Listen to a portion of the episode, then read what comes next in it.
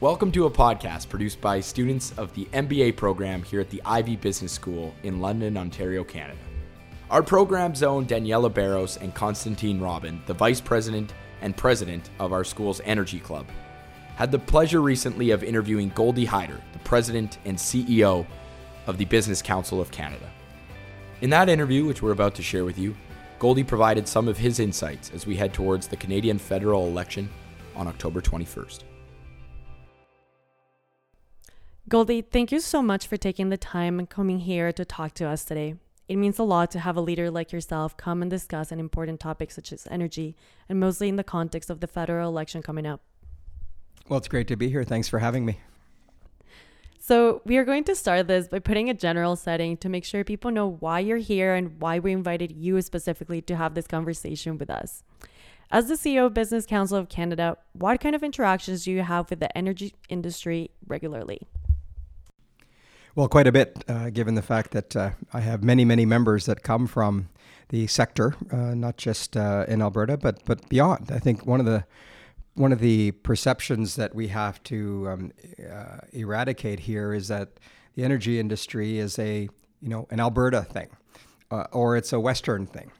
The reality is, you know, energy is across the country, and we have to think of it much more as a national natural resource than a you know a regional uh, resource. I really like that thought, and it's very true. Constantine and I both lived in Calgary for a while, and we find that moving to Ontario is a little bit different. Well, Calgary is actually home for me originally. I don't know if you knew that, but uh, lived 25 years of my life there in Alberta, and I certainly saw the uh, ups and downs that the energy sector can go through. Uh, and more often than not, not of its own doing, and it's just one of the realities of being in a uh, in a natural resource space. You are sort of beholden to the global uh, ups and downs uh, that that take place. But I think that um, in in Canada, you know, we have um, uh, almost quietly, uh, in an unrealized way, benefited enormously uh, from the richness of our natural resources, and it's to such a point. I think we just take it for granted, and we're at that pivotal moment now where a conversation like this is even necessary. And it's kind of odd that where it's you know this conversation is necessary given that we are Canada, we uh, know how to um, extract our resources and develop them uh, in a responsible way. We have um, extensive regulations, we have extensive oversight, uh, we have accountability through a variety of different um, uh, entities, whether it's your employees or whether it's your customer, whether it's your shareholder, whether it's your regulator. And yet somehow we have this uh, gold star standing around the world but we're you know not seeing the same light right here in our own country, which I find perplexing. Yes, I agree. Everybody has benefited from it for so long, and we find here today having these debates of whether it is good or not when it has benefited the whole country for so long. And you know, in fairness, and, I, and my, I've said this to my members, so I'm not speaking out of turn here, but um, you know, we we we should look back a little bit and say, how did it get there? Like, why did it get to this place? um, it's quite clear that um, you know all around us here, while businesses are busy doing what they do, running their businesses, the environment changed around us. And I don't just mean the physical environment; I mean the regulatory environment, the political environment, and the environment in which power really shifted away from sort of traditional institutional uh, oversight to much more public.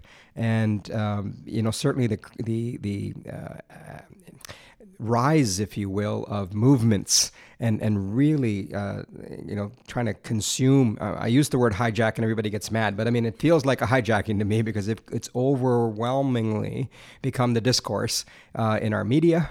Uh, in our schools and in other places. And I feel like we've lost our ability to have sensible conversations about how to reconcile the importance of the natural resources that we have, while obviously, uh, you know, doing so in the most environmentally friendly and sustainable way, which which is a Canadian trait, and we would we care about that, and we would do that well.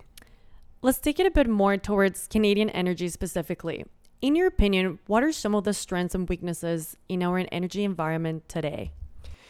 Well, as I said, I think for starters, we've lost the ability to have um, conversations and an honest dialogue with people who we may disagree with. And that's that's okay. I mean, I, I, think we should be able to sit down and have discourse with the environmentalists, um, the indigenous communities, uh, you know, pro pipeline people, anti pipeline people, uh, the provincial leadership versus the federal leadership, regulators. Uh, I think that a lot more can be accomplished if we actually sit down and listen to each other and talk to each other and have uh, you know, a, a, an objective of, of getting to a better place than where we currently are. I mean, look, on any issue, on any given issue, we will have people at the 10% at the extreme on one end and 10% at the extreme on the other end. But, you know, my, my father likes to say Canadians are people of the radical middle, and that somehow they will find that, that center, that sweet spot where we can compromise, where we can find a way forward. And I, and I think it's unfortunate that we've lost the way to do that, and it's really become very tribal uh, in our in our conversations. My own um, sense is is that we should never ever underestimate the collective wisdom of Canadian people to give you the right answer if they are respected. Uh, if the information is shared with them in an honest, transparent way, if they're allowed to have an argument, if they're allowed to debate, if they're allowed to discuss, history shows that Canadians usually find the right answer, and I'm afraid we've we've not had that opportunity to really engage them because we have gone so tribal at both ends. So obviously, you are of the belief that we will find this medium eventually. I think it's more of the hope than I am of the belief. I, I am optimistic. You know, I, I, as I said, history shows that when Canadians uh, get engaged, and if there is a, a you know, uh, where you know we have an upcoming election here, uh, in that discourse if there were to be a, a ballot question forming uh, or potentially around, you know, do you believe that Canadian natural resources can be responsibly developed and shared both nationally and internationally? And should we be doing that to grow our economy, to maintain our quality of life and our standard of living? Um, I think, as I said, Canadians would say yes, and but under these conditions. And to me, that's the kind of conversation we should be having we are getting to this point, and I think you alluded to this. Which are these conditions, anything that is what changes. Which, with each federal election, it seems that each party has their own beliefs and they're quite opposite from each other. And these conditions do change every time that there is a change in power in politics. How can we reach conditions that satisfy everybody? We have political parties that want to repeal the Trans Mountain Pipeline project while others want to see it completed. So, how can we get into the middle? How can we have this conversation? Well, there's an old saying governing is hard. and I think that what we are most in, in search of and need of is leadership. Uh, I say that with great respect to people who seek public life and public office and, and end up leading parties. But what I have seen over time is a gradual uh, erosion of what leadership meant to me in my time and what leadership means to you in your time. And I think that, um, y- you know, what we're looking for is uh, you know that that voice of that pragmatic center, that that moderate uh, Canadian uh, center that comes forward and says, um, we can do both. Uh, we are capable of being able to develop our natural resources. And I should say, for your listeners' benefit, you know, we often think of energy and we go straight to oil and gas. But for me, if we look at it in the context of natural resources, we're talking about you know our ability to do forestry, uh, agriculture, hydro, the ring of fire, our mineral deposits that are around the. This is this is much more than oil and gas, uh, and none of this excludes renewables. Um, and I don't think that, uh, you know, because there has been s- such a lack of an opportunity to have rational, thoughtful, you know, sit down type of discussions and debates, the messages are not getting out. You know, as the old saying, safe landings don't get reported, only crashes do. So, yes, you know, there'll be a, an incident with a, with, a, with a pipeline or with a railed car or with a truck or something else.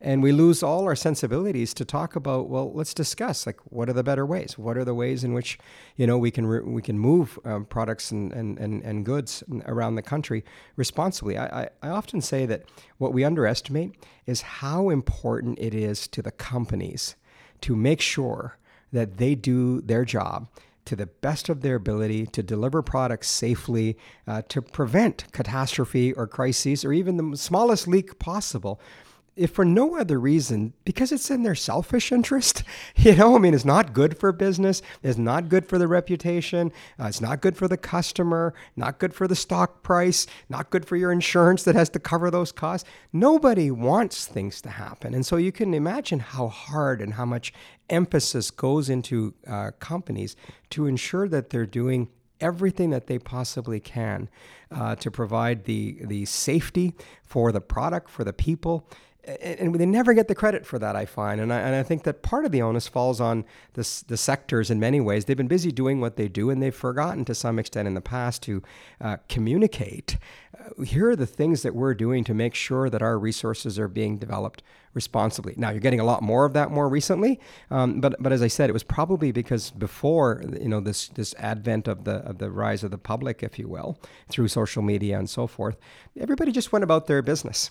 Regulators did what regulators do, governments did what governments do, companies did what companies did, right? And now we're all in a place where, uh, you know, uh, someone running a website out of their basement can obstruct your multi-billion dollar business if they want to.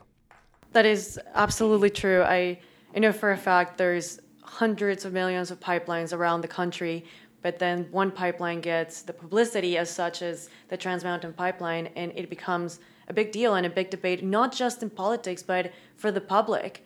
And they think that this is a brand new pipeline when they don't know that there's already a pipeline in place. Right underneath your feet. It. The odds are pretty high. There's one right underneath your feet, and I and I find it particularly rich that um, uh, a lot of this opposition comes out of the United States.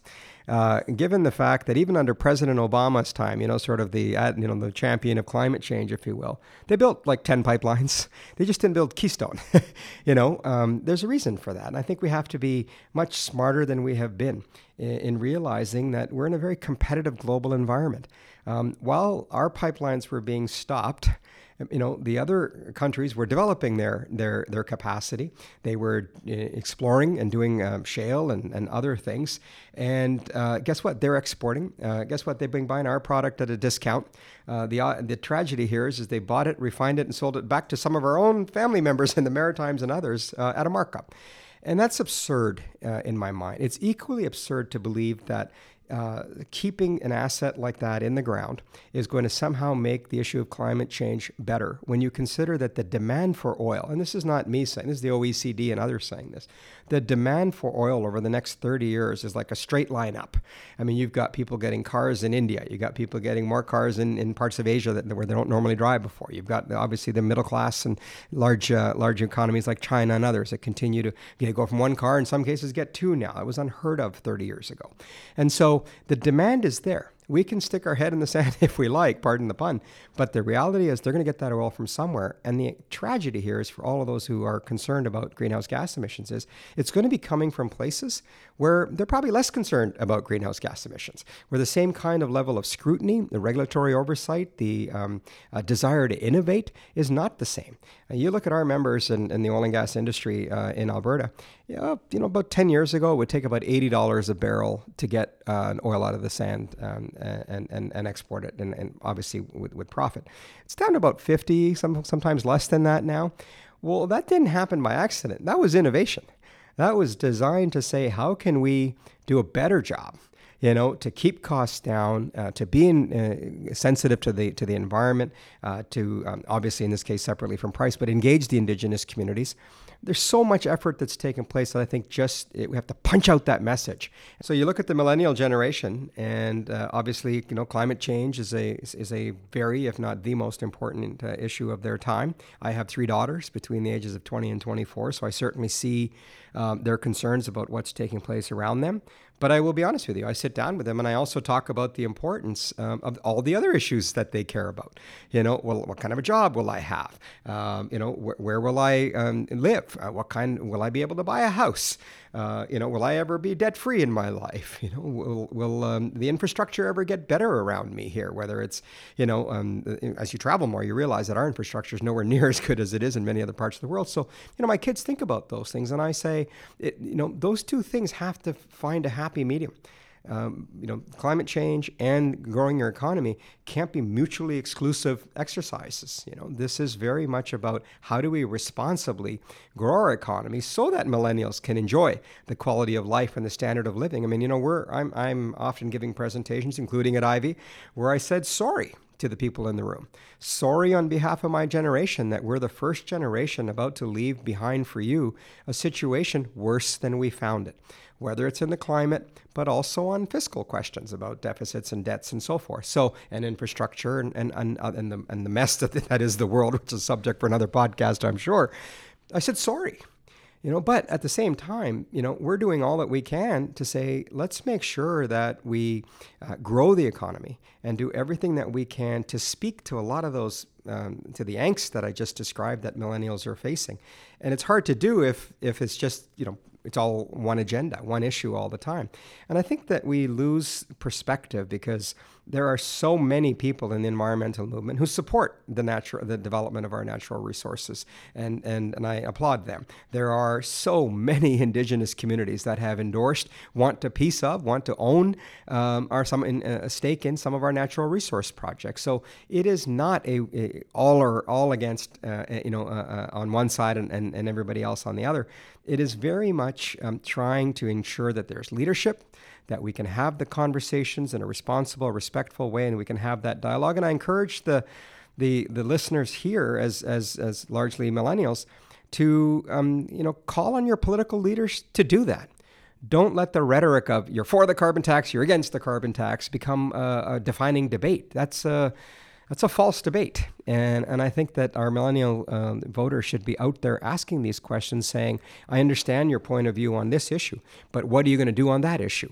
Because you can't, it's not all one way. It's not all one, one, uh, one issue. And, and if it is, then I think we have a, a big problem. Whether that issue is all economy or all environment, I think both are wrong. You must have a reconciliation between the two of those.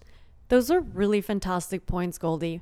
One of the things that it reminds me of when you were talking about this is that thing that companies are creating, such as this social license to operate. And this is the first step to really start involving the public and other people.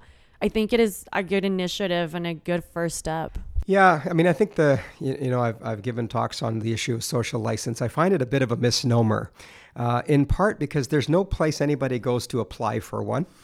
There's um, uh, no guarantee that when you receive it on a project in 2015, that that social license is valid in 2019 you know? And so that's part of the challenges is it's it's it's it's hard to grasp.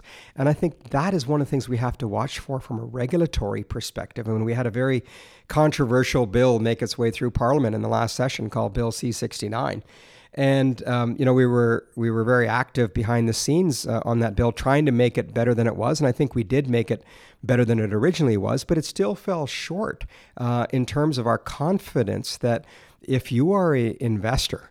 Uh, from outside of Canada or even inside Canada, and you're looking at the regulatory regimes, and you're looking at the history of where we've been, and you're looking at a, at a, at a regulatory process in which after having gone through an entire regulatory process, it's still subject to a cabinet override, a cabinet veto, and with great respect to cabinet, most of them aren't engineers. Most of them don't know how a project works, and somehow the politics of this could override something like that. Well, that gets very hard to, to, to attract capital. And so we have to be very careful because there's an old saying in, in, in politics, but it applies in business just as much. Money follows message. You get the message wrong, and the money may or may not come. Now, we'll find out. I, I can tell you this I hope I'm wrong. I hope this bill is a magnet for, for capital, but the early indications are, unfortunately, it's not going to be. And that's something we need to pay close attention to because even for those who want to develop the natural resources and, and want to see Canada grow, I mean, take one of my members in, uh, in, Trans in, uh, in uh, Trans Canada Pipelines, right? Um, they spend about $30 billion in their capital investments. Uh, 15 billion of that is happening in Canada. You know, um, and over time, if anybody starts shifting that capital out, well, those are Canadian jobs. Those are Canadian taxes. Those are Canadian social programs that are being exposed, and these aren't, you know, threats. I mean, these businesses are have a duty to to uh, their shareholder. They have a duty to their employees. They have a duty to their community and their country, and they're trying their best to to fit all that together. But at some point in time, if you're starting to feel, you know, it's you're unwelcome, or your projects here are going to take way longer to get started than they would somewhere else, what would you do? You know, somebody said to you, you can't, you know, buy uh, buy this laptop here today, but you will be able to get it in two years. But it's available just about everywhere else in the world. Something tells me you would just go buy it somewhere else. That is a really good segue for me to ask you about the controversial again project of Trans Mountain Pipeline. And what are some of the consequences and the message we would be sending to the world and investors and shareholders, stakeholders, everybody involved if this project is not done after it has had an approval of a federal permit? Great question. Uh, great question because the, the TMX pipeline has become about much more than the TMX pipeline. This has now become a symbol. Uh, it has become the poster child, uh, if you will, for whether Canada is serious uh, about attracting foreign investment and, and uh, developing the capacity to get its product to market.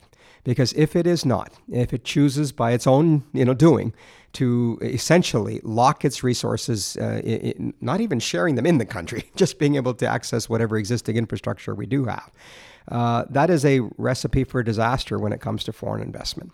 We need capital. Uh, we've already seen, um, I'm not going to overstate it, but certainly an exodus. I was going to say mass, but an exodus uh, from the from the oil sands. Uh, we have seen consolidation taking place to, to, to create some um, you know r- rationality in, in how to fund these fund these fund these projects. Um, and the tragedy here is is that to me, if you can't twin a pipeline, we're not talking about a brand new route. We're not talking about clearing forests. We're not talking about going under any new water. We're, not talking about any of that. We're talking about twinning a pipeline. It's like saying you can't twin your highway, you know? And I often say, I'm not sure today in 2019 we would have a national railway system, that we would have a national highway system. What kind of a country would we be if we weren't connected to be able to, to move around? Well, the same thing applies as what kind of a country are you if you can't move your own products, never mind internationally, even to your own people? It just is mind bogglingly absurd. And I have to say it, only in Canada do I think that could happen. And here we are. Another one of my concerns is that we can't even move it within our own country, but now we have one customer for our products. For petroleum and gas, the major customer we have is the US. And as you mentioned before, the US is a net exporter today. Yeah, which makes it a competitor, not just a customer. Correct. So now, what are we going to do with all these great resources we have as a country? As you said, we're producing this in a responsible and social way, but we can't sell it anywhere without this infrastructure project. So, what is our alternative? Do we stop producing this? What are we going to do as a country if we can't use what we have to grow? Can I have deafening silence on this radio, on this podcast? Because, like, that's the question of your time. I mean, what are we going to do? You know, uh, this is about wealth creation, uh, about responsible wealth creation. It's about maintaining and hopefully improving our quality of life and our standard of living. And, you know, we are being somewhat Pollyannish uh, about this issue, as we are on, on, on, many other issues. And I think it's in part because our politics has become so polarized. And it's reflected in the social media that many of you in millennia live, live in and live on. Um, we've lost our center. We've lost our balance. We've lost our ability to bring forward, uh, you know, a, a, responsible debate that allows people of reasonable, you know, who disagree to have a place to go and talk. And that's why I accepted your invite to, to come. To tell you the truth, is like I, I I'm hopeful more so in the next generation than I'm in my own. Uh, I think we need you to understand this is about you. This is about what quality of life and what standard of living you're going to have uh, most of us are going to be all right because we've built up enough deficit or debt. you know, we're living off all of that right now in our in our governments, but we're leaving that behind for you. And there's just something personally for me, and I think for many, immoral about that. You know, I mean, I've been raised to like have no deficit, have no debt, and yet we're allowing our governments to have runaway deficits or runaway debt, and we're saying to you, good luck with that. And and the irony is, many people are saying we're doing it for you well, it doesn't feel like we're doing it for you. I think we're abdicating our responsibility on how do you grow our economy? How do you make Canada competitive? How do you take advantage of the resources that you have? How do you build the, the country for the future? How do you have the infrastructure uh, that's necessary? I mean, I go to universities in Canada and I go to universities in other parts of the world. Let me tell you, they're not the emerging universities. the infrastructure that's there, the capabilities that they're building. And yet, how do we fund for that here in Canada? Right? It has to be from a growing economy. And I think we've gotten to a place where the ideology that's taken shape is really one of redistribution. We're just, governments are not supposed to be Robin Hood. right? That's not what they're supposed to be doing. And yet, that's where we find ourselves now. It's all about, well, let's just take. And so, at the core, uh, this is a cultural issue for Canada. We, we have for too long ripped down our successful. We have for too long uh, celebrated mediocrity. We need to have, um, you know, what we did in the Olympics in Vancouver. We need an own the podium strategy for our economy, for our natural resources, for our country, for our next generation. What are we going to do to win? You know, we're coming here on the eve of, of Bianca winning the US Open. We've had the Raptors win. I mean, Canadians w- can win. And the same thing applies, I think, to our resource industries. We are, in fact, recognized in outside of Canada as global leaders in the ability to, to develop our resources in a responsible way. But we need to make sure that in Canada, we give the, these companies the same um, uh, standing, if you will, because I think they worked very hard to, to deserve it.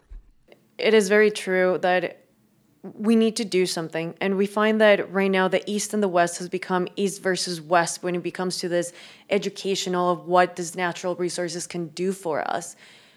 What do you suggest? Is there anything you think that we can do to close this gap for millennials or even other generations? What can we do to help create this awareness? You know, uh, so I've lived uh, 25 years of my life in Alberta and 20 years here in Ontario. And so I feel like a quintessential Canadian. I've kind of I've heard it from both sides. I remember growing up in Alberta when then Premier Klein called Easterners bums and scums, right? And uh, and yet here we are living in an, an, environment where so much GDP of Ontario Ontario GDP is actually connected to the oil sands. You know, it's a large. Uh, I've heard figures as big as twenty-five billion dollars of Ontario's GDP is connected to you know, the uh, the Alberta oil sands. And so we are very much um, uh, in it together. That story has to come out more. Like I said at the very thing, at the very thing I, uh, I, said at the top is this is not about Alberta. This is not about just oil sands. This is about the country. This is about our national natural resources, and I think we have to have that narrative and that conversation uh, occur as opposed to uh, you know east and west thing as as you, as you pointed out. Uh, I know it's not easy for millennials to do, but I, I really think that one of the one of the things Canadians need to do more is travel more in the country. They should travel more outside the country, but they should also travel more in the country. They should see what's going on around the country and talk to each other and learn from each other. Because again, we think about Alberta, but what about Newfoundland? You know, Newfoundland went from a 21% unemployment province to a province that was really humming uh, because of, of resources. You know, uh, obviously Quebec is rich with with hydro.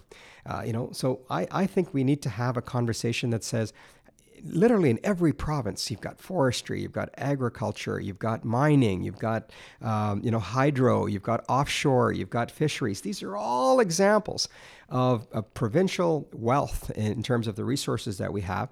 Let there be leadership to knit together a national strategy. You know i would say to quebec what do you want it's naive to say that you know you have no oil and you don't want any oil. I mean, then stop driving, right, and stop doing a lot of other things. Let me tell you that that, oil is uh, uh, is behind.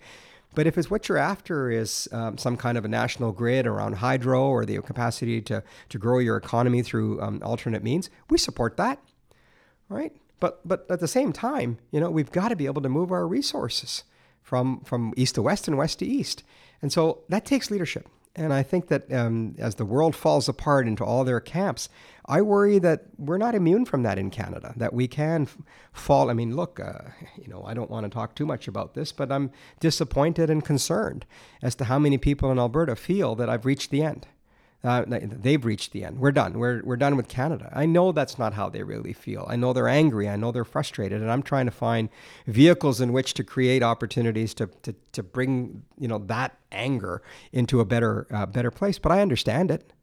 I understand the frustrations if you feel like you've been a giver. And, and when it comes time to receive support um, and some understanding, you know, there's been over 125,000 jobs lost in, uh, lost in Alberta you know, uh, the vacancy rates are high, and, and and and yes, they need to diversify their economy, and yes, there probably should be a debate about whether they need a sales tax if they have a revenue problem, and that's what Ontarians say. I've talked to many Ontarians. You know, why don't you have a sales tax? Why haven't you built the pipelines when you could? You know, there's legitimate questions. Have those conversations, but again, leadership is lacking. We've become ghettoized in our politics, and what we're trying to do at the Business Council is is really um, assert ourselves in that progressive, moderate, centrist view of the country and, and be leaders because our CEOs are leaders and they are respected leaders and they are uh, speaking uh, not just for their companies, which they obviously have an obligation to do, but they're speaking for their country. These are very proud Canadians that I represent, and I'm, um, you know, uh, humbled and thrilled uh, uh, literally every time I interact with them to see what's possible because of who they are and what they're trying to do. And and again, we need to stop demonizing. We need to stop dividing our, our people, large business, small business, you know, east, west, all of these divides are false paradigms. We're Canadian and we should act in the national interest and we should have leadership for the national interest. So, one of the first steps to really understand all of his messages in these companies and what we're trying to do in the West is the federal election. The first thing everybody should do is go out and vote first and foremost.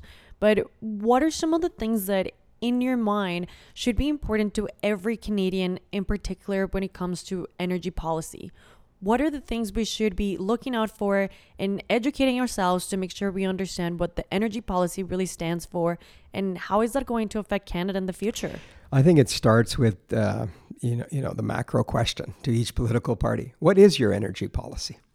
You know, uh, we we tend to have a lot of discussions and debates on the sort of the story of the day, and we're losing the big picture. And I think that uh, all of these things, is an old saying, of course, that all politics is local. And I don't expect uh, you know everybody listening to this podcast uh, being able to have access to the prime minister or to the to the leaders of the parties, but uh, through your local, you know, candidates, that's your conduit. Uh, asking them at their respective forums or when they come to your door, what's your energy policy? What's the energy policy of your party? How do you intend to pay for our growing demands that Canadians have of uh, modernizing our infrastructure? How do you intend to pay for uh, uh, modernizing our healthcare system, which is becoming archaic, uh, you know, literally every day? Uh, how do you intend to compete for capital? How do you intend to attract talent uh, to the country? you know and, and these are all ultimately competitiveness questions and so i think that the more the people at your door or at your you know local forum are being asked these questions, the more they think, huh, people care about that stuff. It's not that they only care about this one extreme or the other extreme. People like you are asking the questions, you know, what are you doing to make life better for me? Is, is, is I think um, the conversation that we should be having at, at both the local and national level. And of course, you know, I get the media and the role of the media, and they'll be reporting all the crashes that, that happen on a campaign. But I, I hope that you know the listeners here are able to uh, you know set that aside and kind of punch through and ask legitimate questions of the people who seek public office. I mean, it's a noble exercise for them to do, and they are uh, in in many ways looking for that wisdom from the constituents that they're seeking to represent. Uh, it's not that they just have all the ideas and all the answers. Many people will say, "What do you what do you hope for? What do you want?" So imagine the surprise in the eyes of many of them if if millennials start asking about, well, how are you going to move Canadian product to other parts of the country and, and internationally? And I think that these kinds of questions are, are not you know um, front and center certainly in the public domain and and you know sort of the um, the the the you know the Twitter battles that we see between two extremes. I don't think it reflects uh, in many ways the reality that most Canadians uh, on their on their in uh, in their day to day lives uh, behave that way. I don't think they do. I think that the election will be a moment in which they will focus their attention, and when we've got their attention, I hope that we give them the respect uh, of having a a more mature conversation about something so fundamental as energy policy. One thing that people talk about, they always talk about these incredible renewable projects, which are incredibly interesting and a big part of our country, and we're trying to improve on that. But the question mark is always where is that money coming from? And I find that the energy industry brings in quite a bit of money for that, and it helps boost our economy in general. And I think it's important that people notice that as well because we have a lot of dreams about what the country can look like, but unfortunately, at the end, we have to pay for it. And I find that the monetary benefits of some of these projects, is natural resources projects, can help us with that.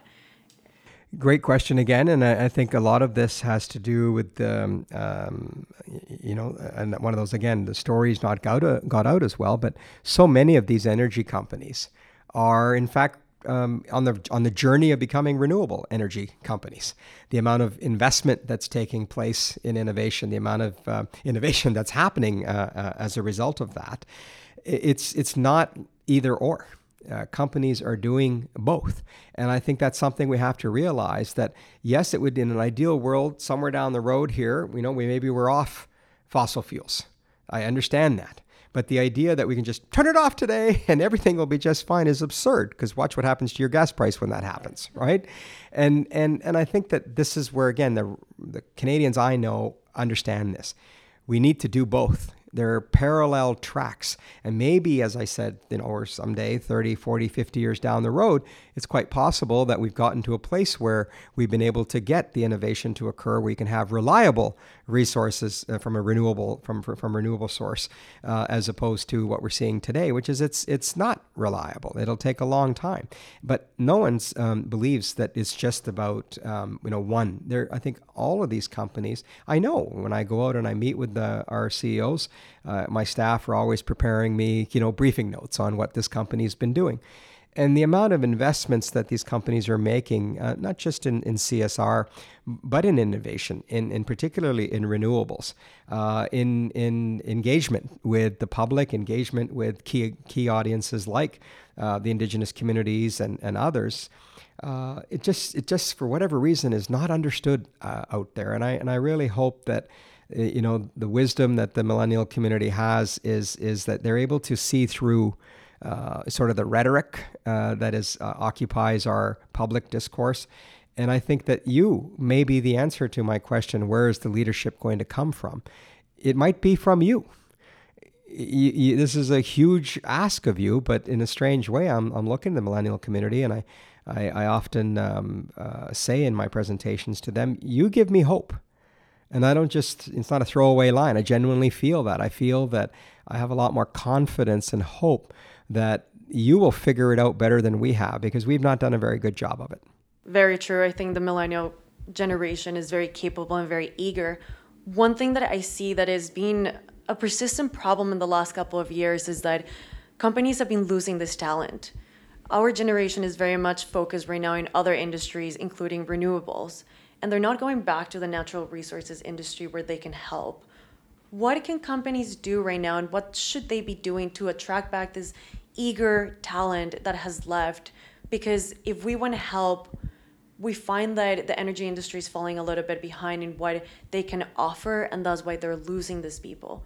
But you need these people to help change and diversify these companies and really keep them as the leaders of tomorrow for energy in general. So what are they doing? What can they do?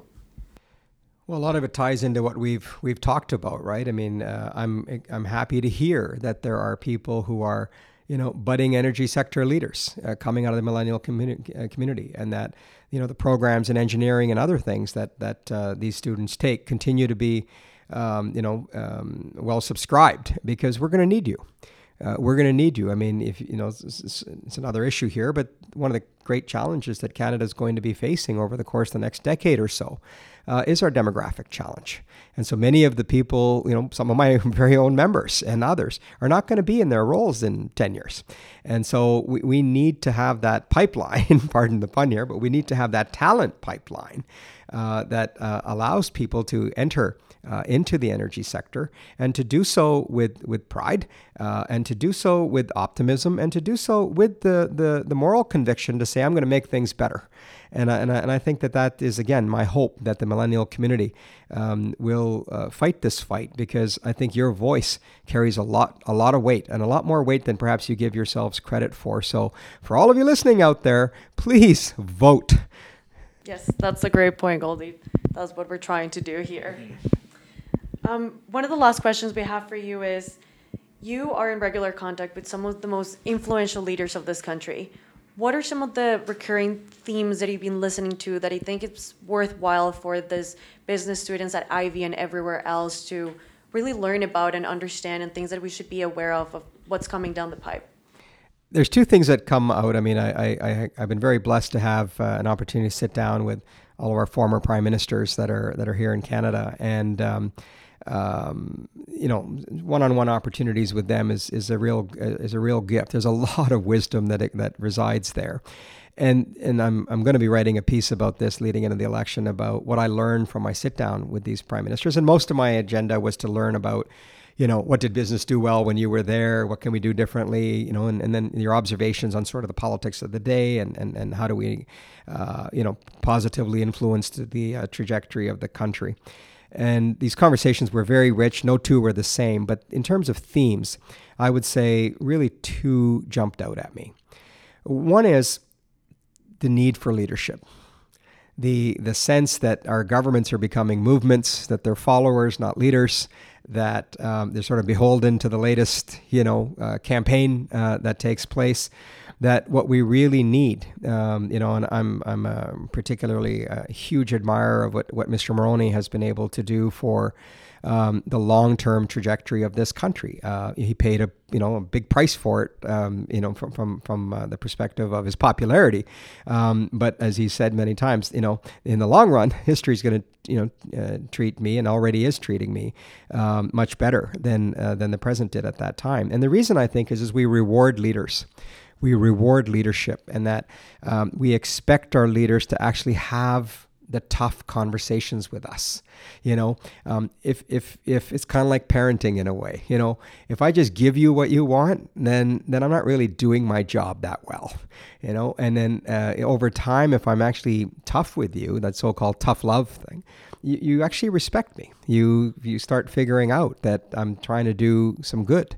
And I think that that's what political leadership is lacking today. We need our leaders to be, um, you know, have a clear vision for the country, uh, be able to build support for that idea, uh, and not and not be taken away um, from from one extreme or the other extreme. And I, I, I, literally say this about all of them to tell you the truth. But uh, we really need strong leaders, and I think we are in search of uh, uh, the kinds of people. Even you know, uh, if you look at the current prime minister's father, I would say was someone who had a very clear vision for the country, a just society. It fit on a button, but you could see the vision. And I think what we're lacking today is that clarity of vision. And I think a lot of our leaders that I spoke with saw over time, in, in, over time, interestingly, that it got harder to be that person. You know, I think it was it was easier perhaps in the mid '80s for Mr. Mulroney than it when it would have been for Mr. Harper at the other end. And so I think a lot of that has to do with the transfer of power away from institutions to individuals and to networks. And so how do we square that circle is a, certainly a big theme we cover. And the second one is, um, and, and, this is a good thing, uh, but it, but it has its challenges, and that is the the what I just uh, referenced here. The, the role of the public has fundamentally changed. Uh, the power has shifted away from sort of the traditional institutions uh, into individuals who then form their networks. And these networks can be local or global. They can be networks of good, networks of evil, uh, networks of everything in between. The challenge becomes again, and to tie it back to point one, is we still need leadership. And that void of leadership has created a problem for us because it's polarized our politics, which is an un Canadian way of doing it. But why are we any different than what's taking place in the rest of the world? You know, I think one of the, the things that, that keeps me up at night the most is uh, this idea that well, Canada's it's not going to go through any of the things that anywhere else in the world are happening. We won't have the you know what happening in the U.S. We will certainly not do what's going on in Brexit. We won't have the rise of the right as we're seeing in many parts of the European uh, elections. Why not? What makes us so special? You know, and so we have to fight that because you can wake up here one day and suddenly realize that you know a Donald Trump like person has been elected in Canada. And, and there's polling that shows that Canadians could go there quite easily in the absence of someone who gives them, you know, better policies, better leadership, and better hope. And so my takeaway from all of those conversations is, is we need strong leadership, clear vision and clear direction for the country. And, um, you know, and not to prejudge the outcome of this election, but, but let's hope that that's what our leaders deliver us because that's what they owe us. If they want to represent us, that's what I want to hear from them. That's what you need to hear from them, and that's what all Canadians should should expect of them. I hear from you a lot of leadership is what's lacking and is something that we need to work on in this country. And maybe this generation needs to be a little bit stronger in that. And being unpopular sometimes just will be the consequences of being a good leader. Any other questions from you? Absolutely, yes. Um, so from my end here, I'd like to understand perhaps a bit more of what do you think are some of the key advantages that Canada has, something that would allow it to compete on the global stage. I know we mentioned a lot of points throughout our discussions here around the potential workforce and enabling some of the natural resources, but any uh, additional thoughts around that? Let me say four very quick things to that. Um, one is uh, obviously, given our topic, our natural resources are the envy of the world, right? You know, lose them, uh, use them or lose them. and so we've got to get our heads wrapped around that, and we've talked extensively about that. Our second, uh, and these are no particular order, is talent. You know, we're a pro-immigration country. You know, you know, I, I, tweeted this weekend about Bianca's victory at the U.S. Open and said, "Thank you to the immigration system for letting her parents into our country." Just as a reminder for all of those who are, you know, close the doors, anti-immigrant. Who do you think we all are? One way or the other, we're all. you know, uh, have, have come from uh, somewhere else. And so that human talent, the ability to attract talent, the ability to nurture that talent has got to be at the core of what we do. Because someday those natural resources may or may not be as critical to our economy. And where you look at a country like Ireland, where I'm going to have a chance to visit next month, I mean, it's all knowledge. I mean, yes, there's natural resources there in terms of agriculture and other things, but the knowledge economy is what's growing that economy at, at, at record numbers. And so we have to be ready for that day, and talent and, and human resources is a very key component of that. The other thing uh, I would say is uh, our geography is is rather unique. You know, we share uh, the border with essentially the G1 of the world, you know, uh, at least for now. Uh, the G1 part, the border will always share, I think. And then we've got water all around us. We're strategic assets. I mean, you know, the, the debates that are taking place in the north about uh, how that's going to change the gateway there.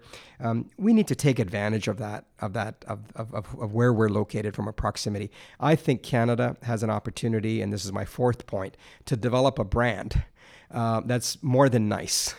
That, that, is, that is about being a strategic gateway, that about being a strategic platform or a strategic hub for trade. Uh, we are a trading nation. Uh, we have a, you know, the North American Free Trade Agreement, which hopefully will be up, to, uh, you know, uh, uh, the USMCA will be will be finalized soon.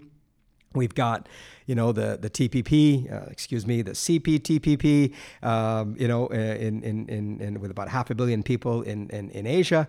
We've got another uh, deal in, in Europe with CETA, which is another half a billion people.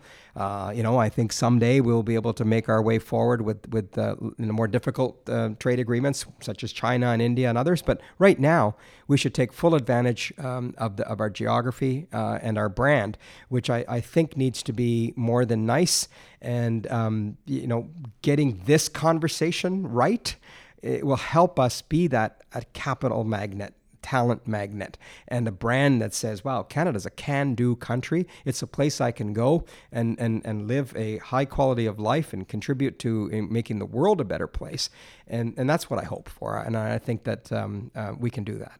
Okay, perfect. Thank you, Goldy. And that ties in a lot with, with having a vision for Canada and some form of leadership to, to push that forward. Um, so before before we, we leave off here, just any last words of wisdom you would have for um, us business students in general? Vote. Vote vote and vote often. Well not the often part but vote please. I think you know look uh, we take our democracy for granted. Um, voting is a form of leadership. It's a quiet form of leadership. You're walking into a room it's just you and your ballot and you get an opportunity to uh, to decide who gets to lead you. And so uh, vote vote smartly but engage in the election you know, it's not just about casting the ballot, as important as that is. Engage in the election. Ask some of those tough questions of our political leaders and people who want to represent you. Don't let them tell you what's important to you. You tell them what's important to you. And I think that that'll help change the conversation away from these extremes we have found ourselves at and bring ourselves back to, uh, you know, that, that, that centrist conversation that Canada's known for. Great. And any any last recommendations for our non-Canadian students, potentially international students who can't vote? Well, thank you for coming to Canada. Uh, you can't vote, but you can certainly get involved. Uh, you're welcome to volunteer and get involved and see how the democratic process uh, works here uh, uh, in Canada and uh, keep those linkages because I'm, i suspect that many of the people on this in this podcast are going to go on and become leaders in their own right, whether it's political or in, in academia or in business or in other things. And I, I just want to say both thank you for the opportunity and um, you know go get them. All the best. Perfect. Thank, thank you, so much, Goldy. Goldy. Thank you.